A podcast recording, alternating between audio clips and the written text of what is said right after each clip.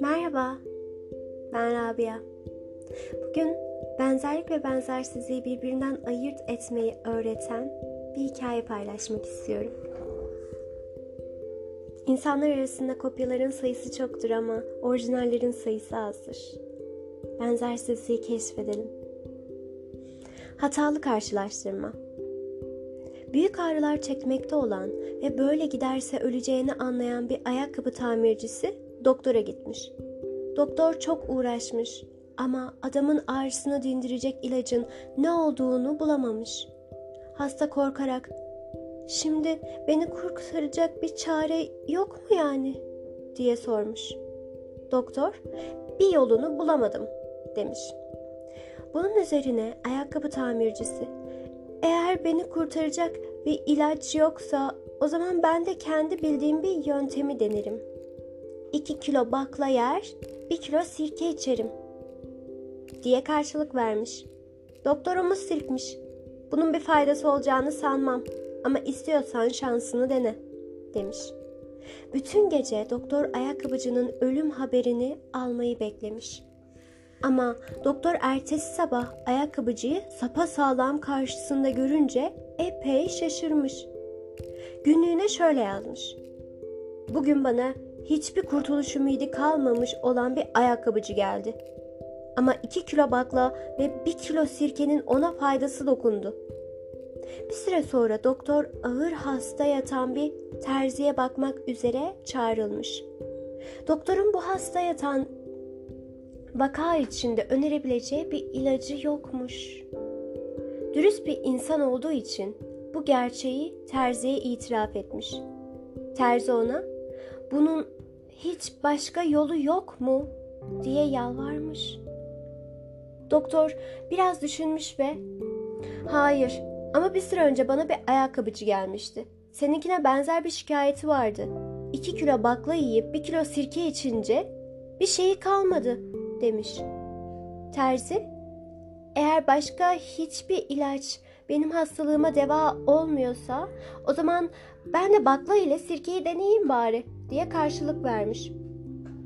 İki kilo bakla yiyip bir kilo sirke içmiş ve ertesi gün ölmüş.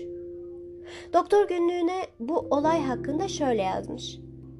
Dün bir terziyi muayene etmeye gittim. Ama onun rahatsızlığına iyi gelecek bir ilaç bulamadım. O da iki kilo bakla yiyip bir kilo sirke içti ve öldü. Ayakkabıcıya iyi gelen şey terziye iyi gelmedi. Buradan çıkaracak sonuçlardan biri şu olabilir. Her bireye verilecek ilaç türü ve miktarı farklıdır. Metabolizma ve beslenme kişiye özgü farklılıklar görülür. Kimi insanlar bir fincan kahveyle uyarılır ve akşamları bir bardak çay içtikten sonra uykuları kaçarken çay kahve içmek kimi insanların uyku alışkanlıklarını etkileyebilir ya da etkilemeyebilir. İnsan sinir sistemi bir bireysellik ve benzersizlik örneğidir. Her insanın beyni boyutlar, yoğunluk ve ağırlık bakımından diğerinden farklıdır.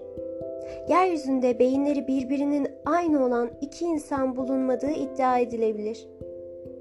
Bu anatomik olgular bireysel deneyimlere de yansır.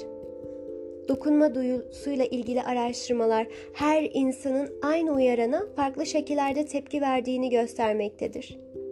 Başka deyişle herkes dünyayı kendine özgü bir tarzda yaşar. Kişinin gelişimi hem yeteneklerinin benzersizliğine hem de çevresel etmenlere bağlıdır. Mesela çocuklar birbirinden farklıdır. Bazı çocuklar ötekilerden daha erken soru sormaya başlar. Bazıları daha sabırlı çıkar, bazıları daha çok soru sorar, bazıları daha az soru sorar. Bazı çocuklar masalları sever ve kendisine masal anlatılmasını öteki çocuklardan daha çok ister.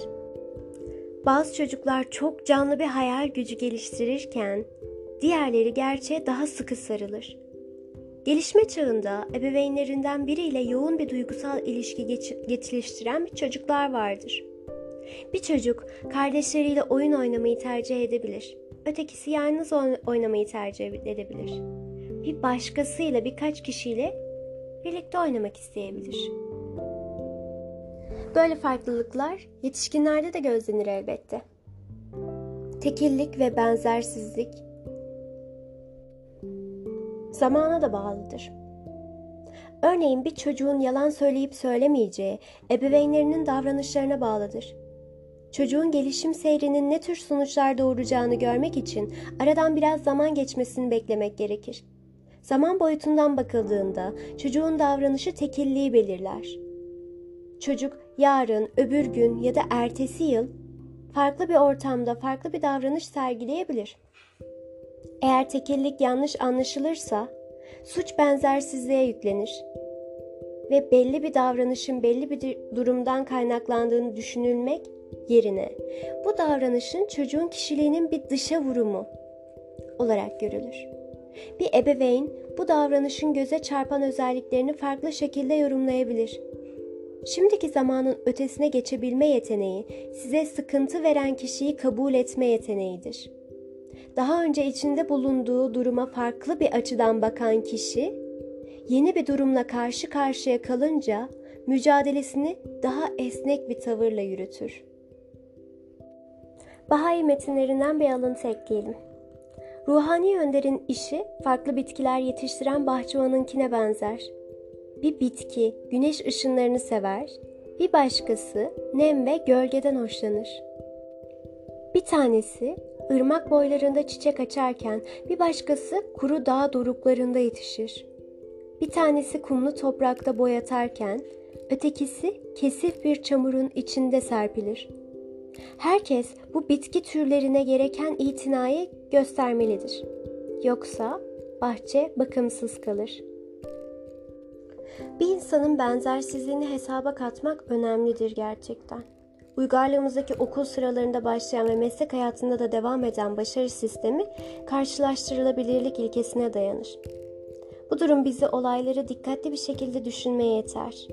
Günlük deneyimler göstermektedir ki insanlar bazı benzerlikler taşısa da sayısal sayısız özellikleri bakımından birbirlerinden ayrılırlar. Bu farklılıklar vücut, çevre ve zaman gibi alanlarla ilgili olarak ortaya çıkar. Karşılaştırmadan bahsettik. Ancak Seneca'nın bir sözü var ki bunu çok güzel açıklıyor. Büyüklüğün belli bir ölçüsü yoktur. Yükselten ya da alçaltan şey kıyaslamadır. Nehirde büyük görünen bir gemi, denizde küçüktür. Benzersizliğimizi, yeteneklerimizi keşfettiğimiz günlerimiz olsun.